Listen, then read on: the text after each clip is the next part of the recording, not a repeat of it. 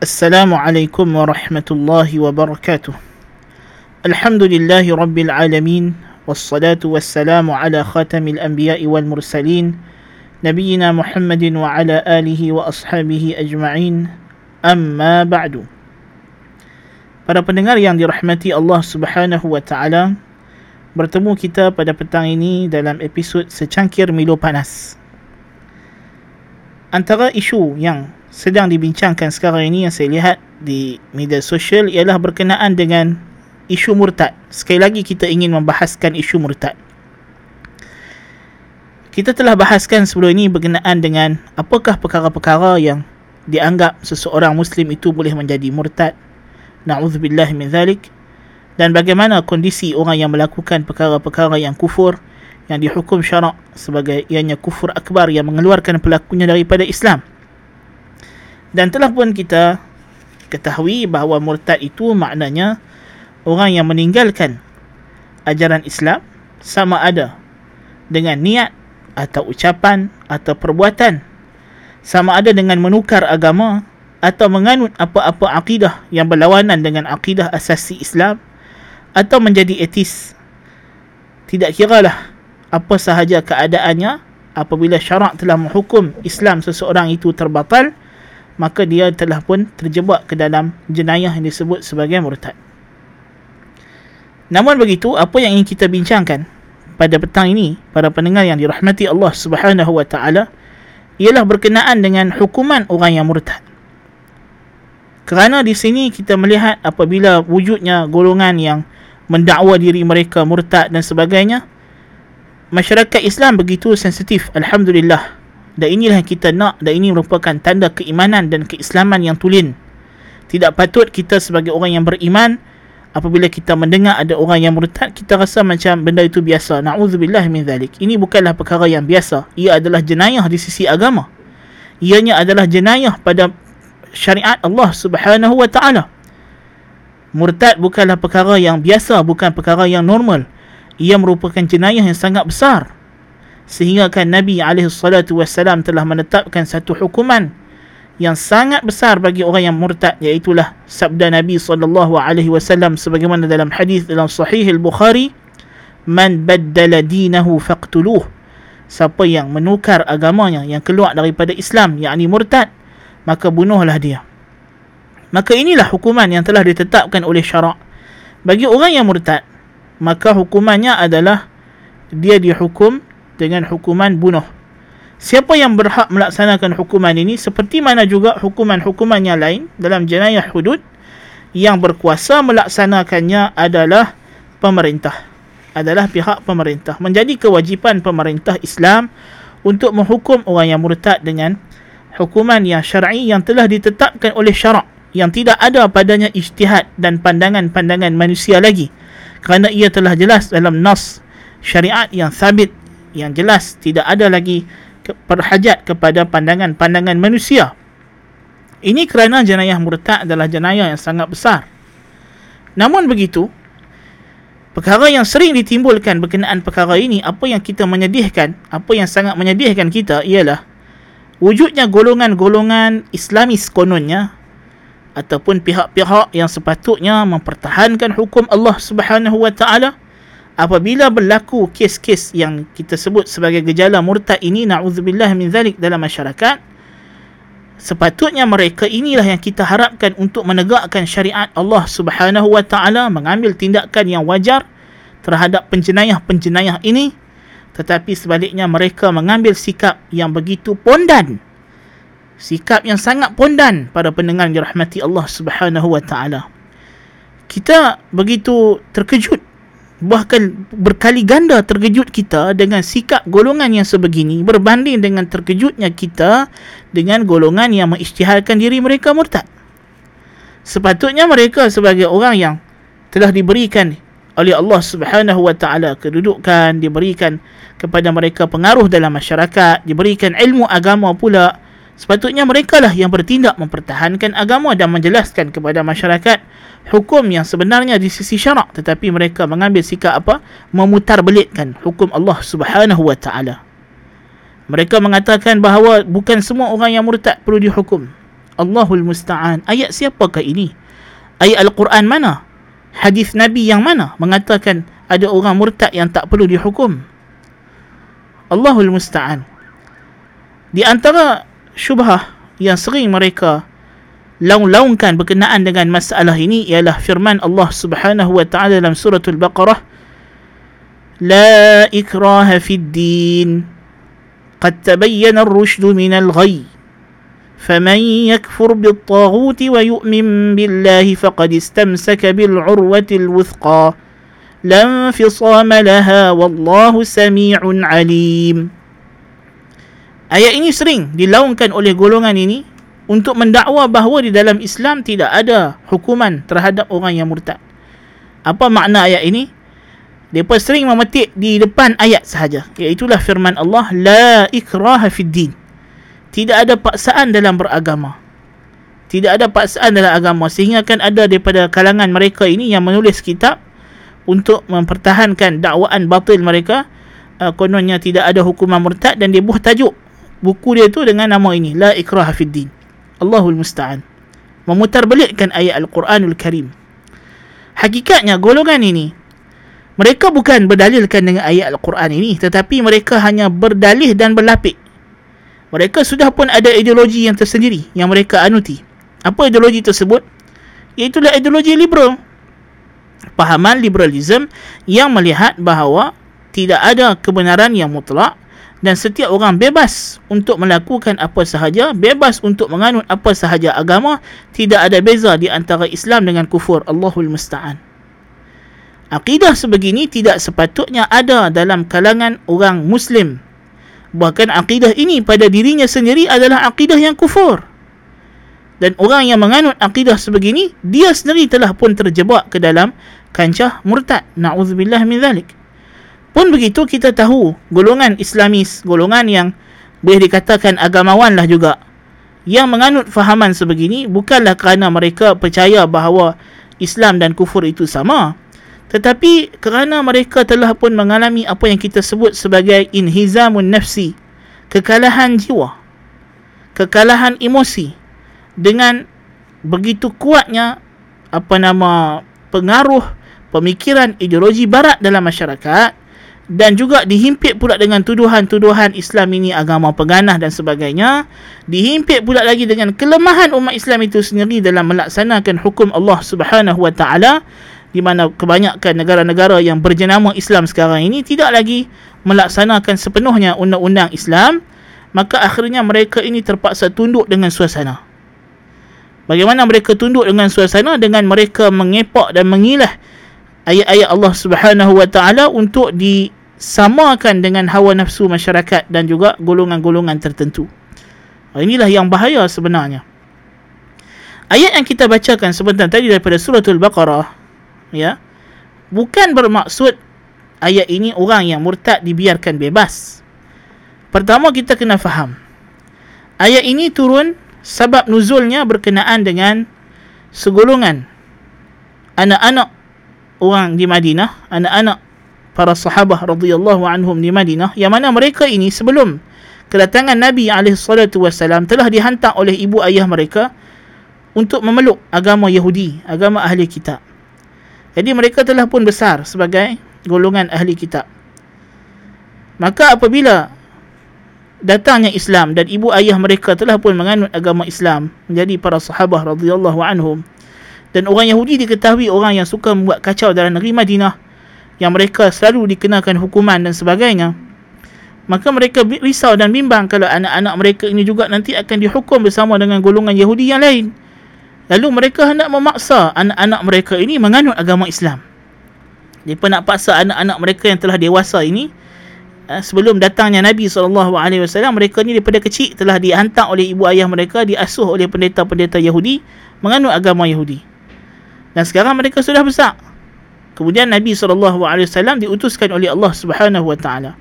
Mak ayah mereka yang Muslim ini daripada kalangan sahabah radhiyallahu anhum nak paksa anak-anak mereka memeluk ajaran Islam. Maka turunlah ayat ini mengatakan bahawa tidak ada paksaan. La ikraha fid din. Yang ni kamu tak boleh paksa anak-anak kamu untuk memeluk Islam. Kerana apa? Qad tabayyana ar-rusydu minal ghayy. telah jelaslah mana yang sesat, mana yang benar. Qad tabayyana ar-rusydu minal ghayy, telah jelaslah kebenaran dibandingkan dengan kesesatan. Faman yakfur bit-taghut wa yu'min billah faqad istamsaka bil urwatil wuthqa, siapa yang ber, yang kufur dengan taghut dan beriman dengan Allah, maka dia telah berpegang dengan simpulan ikatan yang sangat teguh, la infisama laha, yang tidak ada putus lagi. Wallahu sami'un alim, Allah Maha mendengar lagi Maha mengetahui. So konteks ayat ini, para pendengar yang dirahmati Allah Subhanahu wa taala, berkenaan orang yang memang bukan Islam. Kalau kita nak paksa dia memeluk Islam, maka ini dilarang. Pun begitu, para ulama tafsir berbeza pandangan apakah jenis orang kafir yang tidak boleh dipaksa ini. Kebanyakan para ulama memfahaman bahawa mereka ini adalah orang kafir ahli kitab sahaja, iaitulah Yahudi dan Nasrani, kerana mereka sahaja yang diterima jizyah daripada mereka. Ini adalah ke- pendapat kebanyakan para ulama bahawa jizyah hanya diambil daripada ahli kitab dan juga majusi. So mereka ini sahaja yang kita tidak paksa mereka untuk menganut Islam. Adapun selain daripada golongan ini, maka diwajibkan untuk kita berjihad memerangi mereka sehingga mereka memeluk Islam ataupun diperangi dan diperhambakan jikalau masih hidup, atau terbunuh dalam peperangan. Ya, jadi maknanya uh, ada pandangan kebanyakan ulama begitu. Kerana turunnya ayat-ayat jihad selepas itu, so mereka melihat ayat ini uh, maknanya bukan bukan di atas umum. Itulah maksud sebahagian ulama salaf bila mereka mengatakan ayat ini mansukh. Maksud mansukh di sisi mereka ialah ayat ini bukan umum. Ayat ini dikhususkan. Ayat ini dikhususkan kepada golongan ahli kitab. Adapun golongan wathaniyin, penyembah berhala, maka mereka ini diperangi sehingga mereka memeluk Islam. Ya. Dan ini tentulah insya-Allah kalau kita ada kesempatan yang lain, saya akan jelaskan pula sebenarnya apakah konsep jihad dalam Islam biiznillah taala. Tetapi fokus kita ialah pada isu murtad ini. Namun ada juga pandangan daripada kalangan ulama yang lain, di antaranya dalam mazhab Imam Malik ibn Anas rahimahullahu taala, dan disokong oleh sejumlah ulama muhaqqiqin, mengatakan ayat ini maknanya setiap orang kafir boleh kita ambil jizyah, tidak terhad kepada orang ahli kitab sahaja. Sama ada dia ahli kafir, orang kafir itu ahli kitab atau bukan ahli kitab, kita boleh ambil jizyah. Maknanya kita boleh bagi dia pilihan, jikalau kamu tidak mahu memeluk Islam, kamu tunduk kepada negara Islam, menjadi warga negara Islam, dan kamu bayar kepada negara Islam itu jizyah. Jadi kalau begitu kita faham makna ayat ni umum. Ayat ni umum kepada semua jenis orang kafir. Pun begitu, tetaplah konteks ayat ini berkenaan dengan orang yang memang bukan Islam dulunya. Kafir asli, kafir yang memang asal. Kita tidak memaksa dia memeluk Islam. So, membawa ayat ini kepada golongan yang dulunya Muslim, yang telah kenal Islam, yang telah sampai kepada mereka hujjah, kemudian mereka memilih untuk kembali menjadi sesat dan kufur, na'udzubillah min zalik, adalah membawa ayat pada bukan konteksnya. Ini adalah konteks yang berbeza, para pendengar yang dirahmati Allah Subhanahu wa taala. Tidak kena dan tidak ada kaitan. Dan lebih lagi daripada itu, hukuman terhadap orang yang murtad, dihukum bunuh, telah sabit dengan nas yang sarih dan sahih dalam Al-Quran dan Sunnah An-Nabawiyah. Dalam Al-Quran dan Sunnah An-Nabawiyah. Kan? Jadi macam mana kita kita kata ada kontradik, seolah-olah macam syariat Allah Subhanahu wa taala ini ada pertentangan pula. Ha, seolah-olahnya macam ada ayat yang kata suruh bunuh orang murtad, ada ayat yang tidak suruh bunuh orang murtad. Tidak ada. Ayat ini bercerita tentang cerita lain. Orang murtad ada ayat-ayat yang lain pula, ada hadis-hadis Nabi sallallahu alaihi wasallam, di antaranya hadis yang telah kita bacakan tadi di awal bicara kita, man baddala dinahu faqtuluh. Barang siapa yang menukar agamanya, yang murtad, maka bunuhlah dia. Di antaranya hadis Nabi sallallahu alaihi wasallam, la yahillu damu mri'in muslimin illa bi ihda thalath. Nabi sallallahu alaihi wasallam mengatakan tidak halal darah seseorang yang Muslim itu melainkan dengan tiga perkara. Maka Nabi sallallahu alaihi wasallam sebutkan, yang pertamanya ialah al-thayyibuz zani, orang yang telah merasai persetubuhan yang sahih dalam nikah yang sahih, kemudian dia pergi berzina, na'udzubillah min zalik, maka hukumannya jerjam sampai mati. Wan nafsu bin nafs, jikalau satu orang membunuh dengan sengaja, dibalas bunuh, qisas. وَالتَّارِكُ لِدِينِهِ الْمُفَارِقُ لِلْجَمَعَةِ, yang meninggalkan agamanya, yang memisahkan dirinya daripada al-jamaah. Orang yang murtad, dia telah memisahkan dirinya daripada jamaah. Jamaah apa? Jama'atul muslimin, jamaah orang Islam. Maka Nabi sallallahu alaihi wasallam jelas memerintahkan supaya orang murtad dihukum bunuh. Mungkin datang i'tirad, percanggahan, dia kata Nabi sallallahu alaihi wasallam tidak menghukum bunuh orang munafiqin di zaman baginda Nabi sallallahu alaihi wasallam. Subhanallah. Pertama, kita kena faham apa dia orang munafik. Orang munafik ialah orang yang berpura-pura Islam. Maknanya, dia pada pandangan ramai orang adalah orang Islam. Orang tidak tahu pun kata dia ni sebenarnya kafir. Hanya segelintir orang yang mengetahui tentang keadaan sebenar orang ini. Kerana dia pada zahir orang lain, dia mengucap dua kalimah syahadah, dia salat lima waktu, dia melaksanakan hukum hakam Islam, dan dia mengaku bahawa dia Muslim. Tetapi di belakang-belakang, sesama geng-geng dia, dia ada cakap-cakap yang lain. Dia menghina Nabi sallallahu alaihi wasallam macam Abdullah ibn Ubayy ibn Salul. Tetapi mereka ini jikalau dibawa kepada pengadilan, ditanya oleh Nabi sallallahu alaihi wasallam, mereka tidak akan mengaku. Sebagai misal, apabila Nabi pergi dalam satu peperangan, Abdullah bin Ubayy bin Salul kata, inilah kita akan keluarkan orang yang kalah daripada negeri Madinah ini. Mana dia berharap Nabi kalah perang, ya? Dan turunlah Surah Al-Munafiqun menceritakan buruknya cakap Abdullah bin Ubayy bin Salul ini.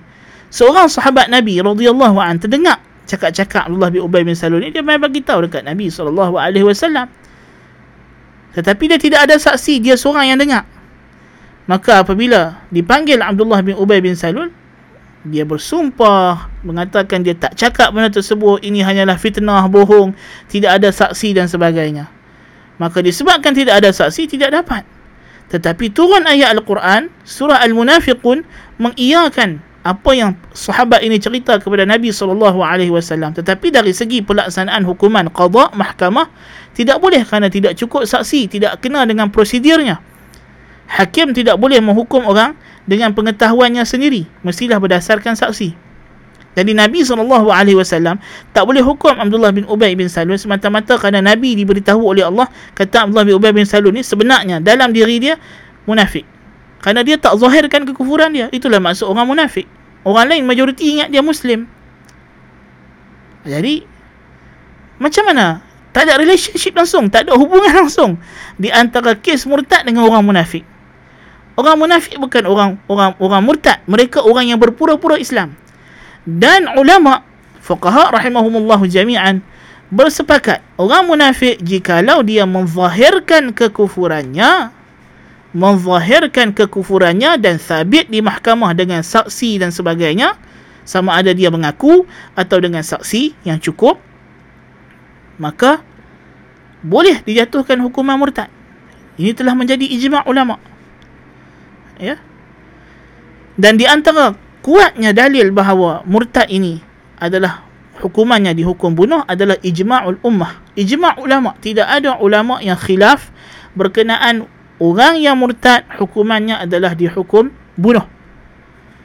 Mungkin ada setengah orang dia kata ada, tapi ni ada riwayat daripada tabi'in sekian, daripada ulama sekian mengatakan tidak dihukum bunuh. Ini adalah cerita yang salah, cerita yang silap. Yang ada khilaf ialah pada golongan wanita. Kalau seorang wanita murtad, adakah dia dihukum bunuh? Dalam mazhab Abu Hanifah rahimahullahu ta'ala, wanita yang murtad dipenjarakan sehingga dia bertaubat. Dipenjarakan sehingga dia bertaubat. Bukan kita biar dia pergi ke mana-mana. Tak, bukan. Bukan begitu. Itu adalah salah. Itu konsep yang salah. Mazhab Abu Hanifah bukan membiarkan wanita murtad. Tetapi wanita yang murtad ditangkap, ditahan, dipujuk rayu sampai dia memeluk Islam. Kita kita pujuk dia, kita pujuk dia, kita pujuk dia sampai dia memeluk Islam atau dia mati dalam keadaan tersebut. Tidak diberikan kepadanya kebebasan.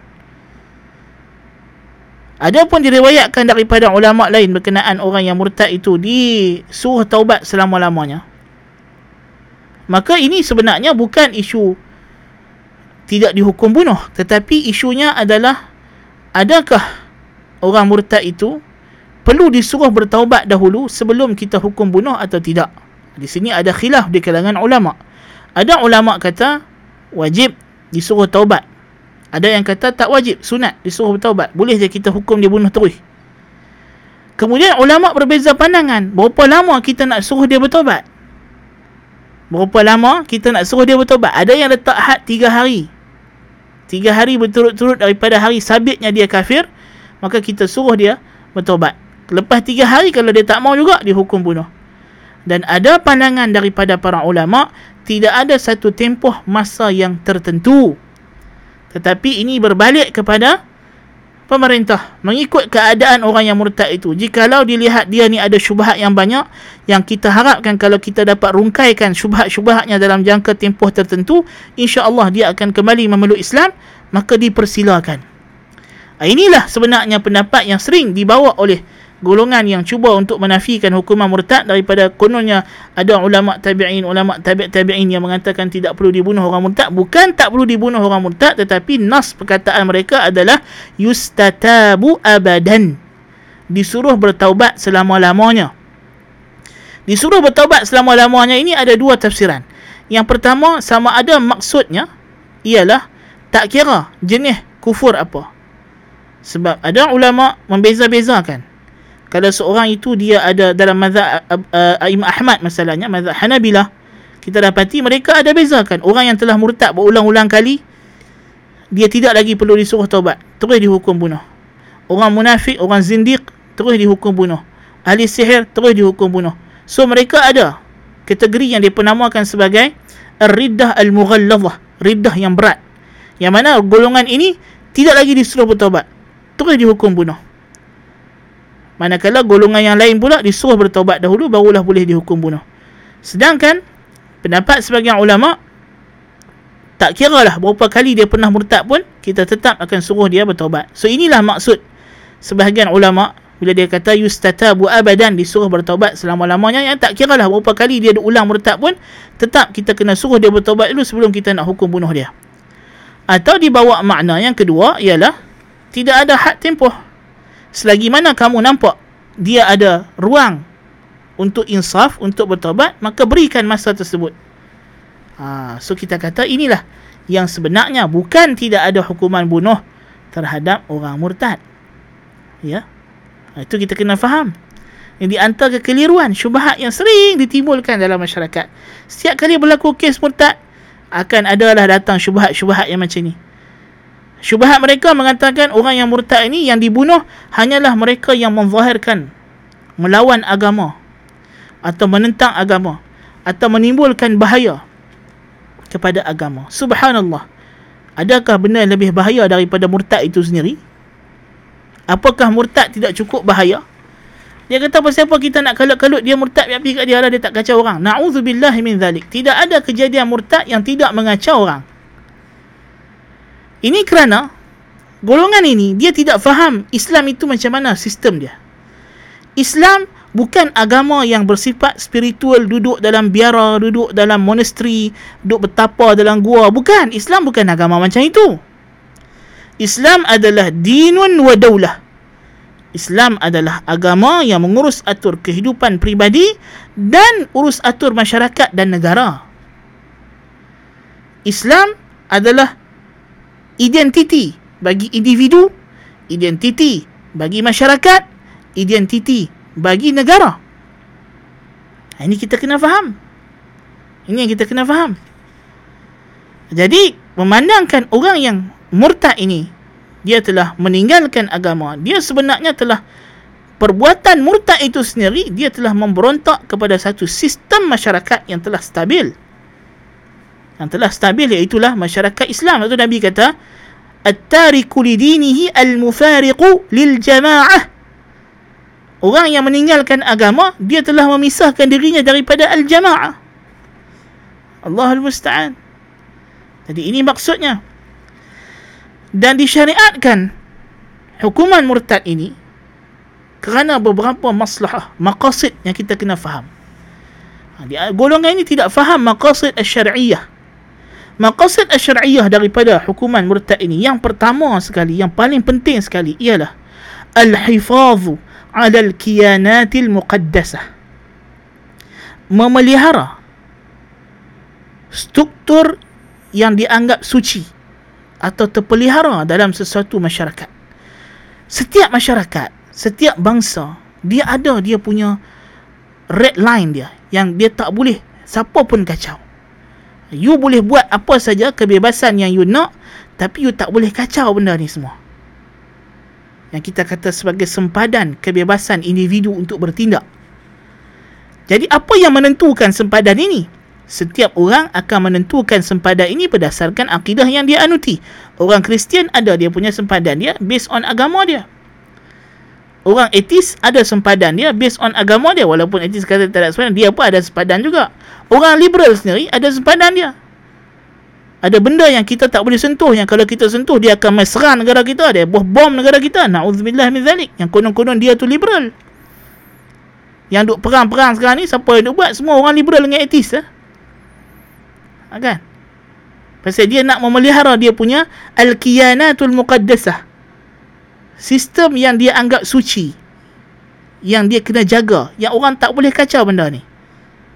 Ideologi liberalism itu sendiri sebagai misalnya, bagi bagi orang liberalism, kalau ideologi itu dikacau, demokrasi dikacau, maka apa sahaja kekerasan yang digunakan adalah diterima.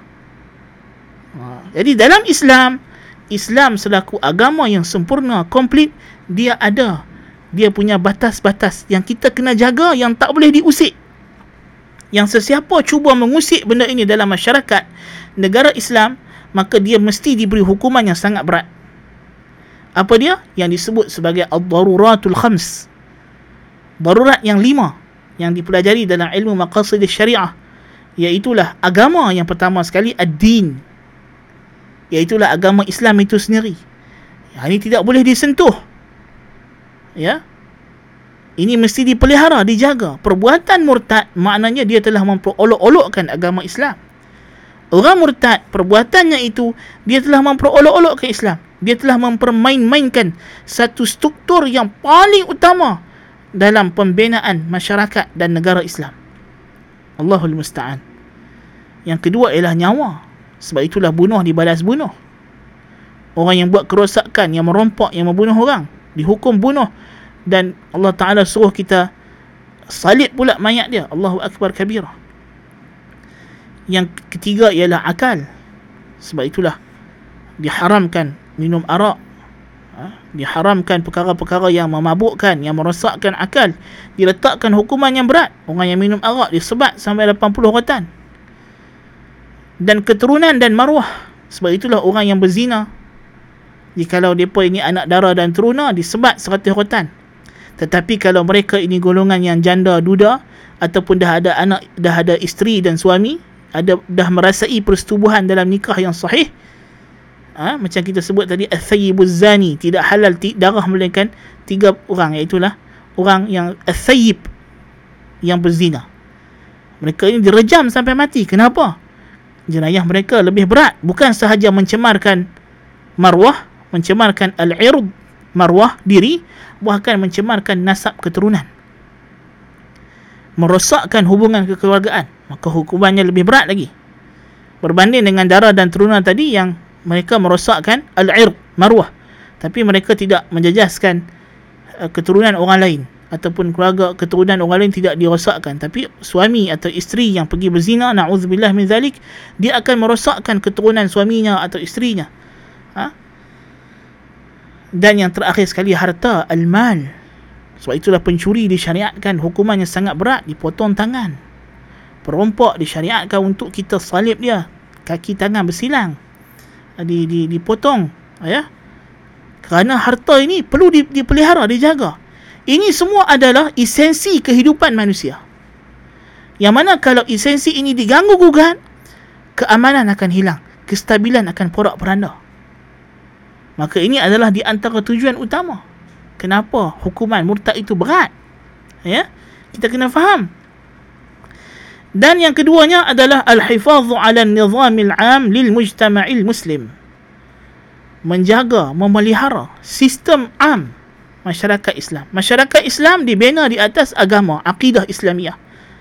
So kita kata bila orang ini murtad, maka dia telah mengganggu-gugat kestabilan sistem masyarakat yang menjadi tunjang kepada kestabilan masyarakat.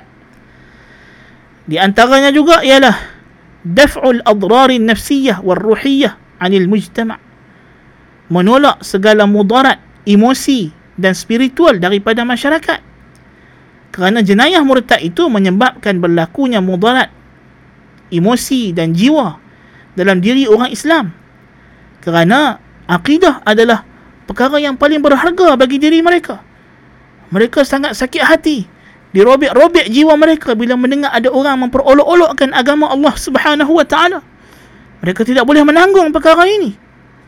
Maka orang ini yang telah menyebabkan kerosakannya begitu ramai kepada masyarakat mestilah dihapuskan. Di antaranya juga ialah al-mu'alajatul istibaqiyah. Ini kita panggil uh, untuk mengawal, tindakan untuk mengawal kerosakan sebelum ia berlaku. Kenapa?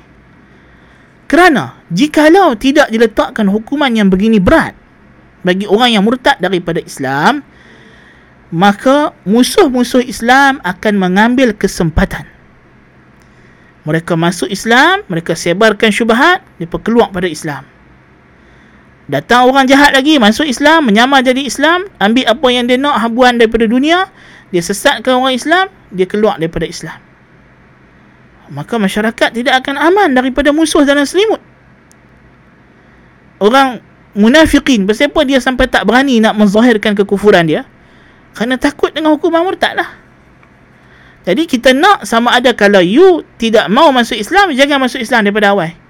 Jangan duk buat main-main. Once you dah mengucap dua kalimah syahadah, kemudian you pergi istihar keluar daripada Islam, ha, siap, you akan kena hukuman yang berat. You punya taktik tidak akan laku, tidak akan jadi. So ini perkara yang kita kena ambil kira, sebab ini memang berlaku dalam masyarakat Islam. Golongan yang cuba untuk merosakkan umat Islam daripada golongan orang kafir. Di antara juga untuk kita elakkan daripada ya uh, orang yang murtad. Orang yang murtad ini akan menjadi, kita kata, alat kepada orang kafir. Orang kafir akan umpan golongan yang macam ini. Dan ini kita telah saksikan dengan mata kepala kita. Yang duk kata kodonya biarlah mereka ni murtad, tak ada sebab dia tak kacau orang, bohong. Tunjuk dekat kita sekarang ni siapa golongan yang telah murtad terang-terangan yang tidak dijadikan alat oleh orang kafir untuk menyebarkan syubhat dalam kalangan umat Islam. Hari ini mereka ini ditonjolkan sebagai tokoh-tokoh, diangkat sebagai pejuang-pejuang hak asasi manusia dan sebagainya. Allahul musta'an. Ya. Orang kafir memang duk tunggu orang macam ni. Memang depa duk tunggu. Kan? Jadi kita kena segera menghapuskan orang ini, culprit ini, sebelum dia diperalatkan untuk menjadi senjata oleh orang kafir untuk memusnahkan kita daripada dalam. Dan di antaranya, jikalau kita biarkan orang murtad, ini akan menjadi satu alat bagi orang yang fasik, yang syahwatnya telah memuncak, untuk lari daripada tanggungjawab.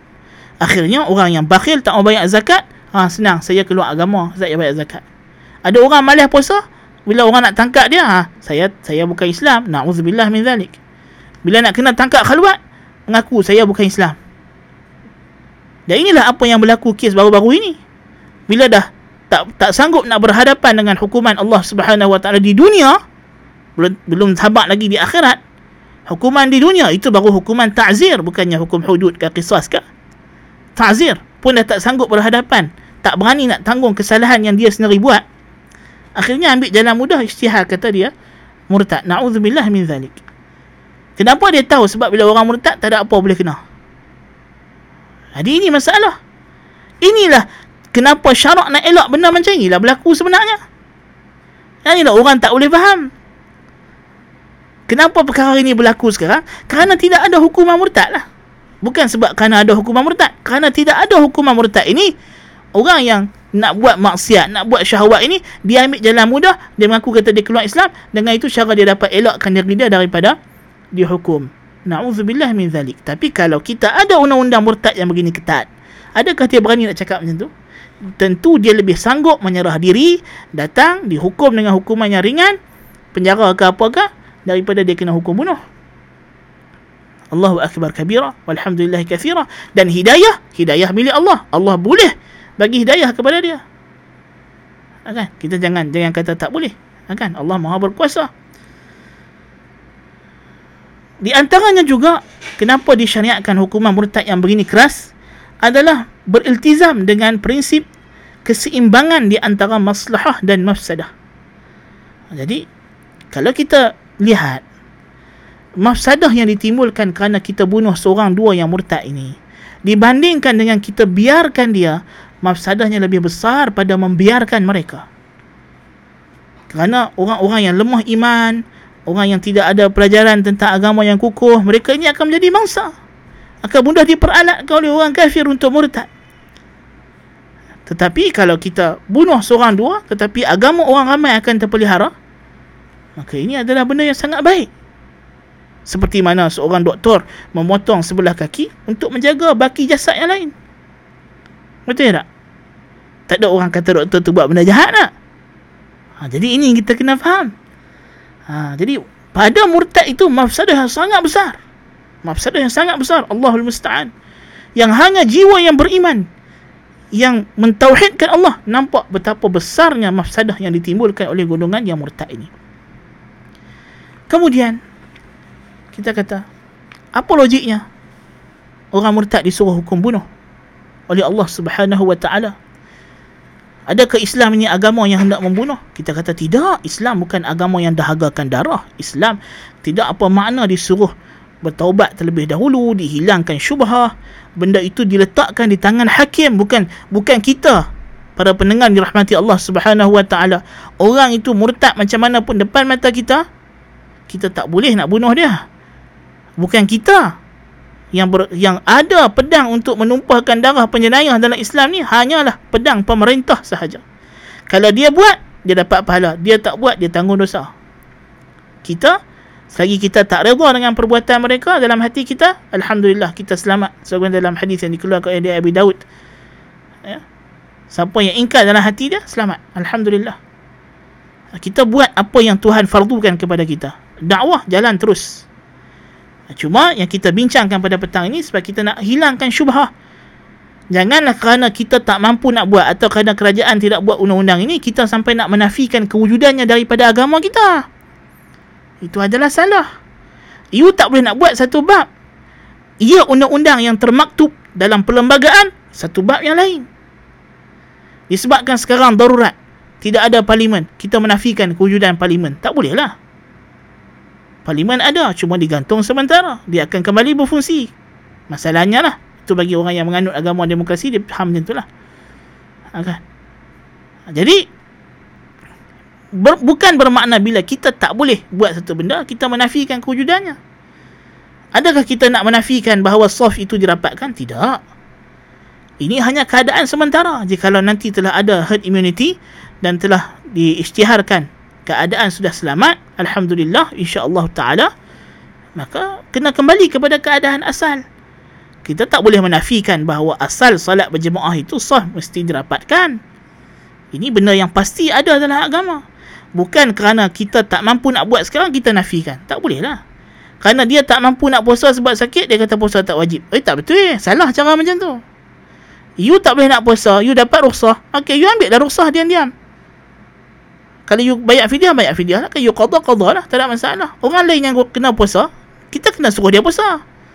You tak boleh kata, saya sakit, hang pun tak payah puasa. Mana boleh macam tu. Ha, kan? Jadi sekarang hukum Allah Ta'ala ada. Sabit dalam Al-Quran dan Sunnah. Ijma' ulama'. Tak ada boleh diubah lagi. Kalau kita tak mampu nak laksanakan kerana suasana kita yang terjajah dari segi ideologi dan sebagainya, itu satu bab, satu hal. You jangan ubah hukum Allah Subhanahu wa ta'ala. You yang lemah, you tak mampu nak buat. Ya. So hukum ini tanggungjawab pihak berkuasa, bukan tanggungjawab kita. Bukan saya cerita pada petang ni untuk kita uh, orang, uh, mana-mana individu nak buat hukum. Bukan, na'udzubillah min zalik. Itu adalah salah.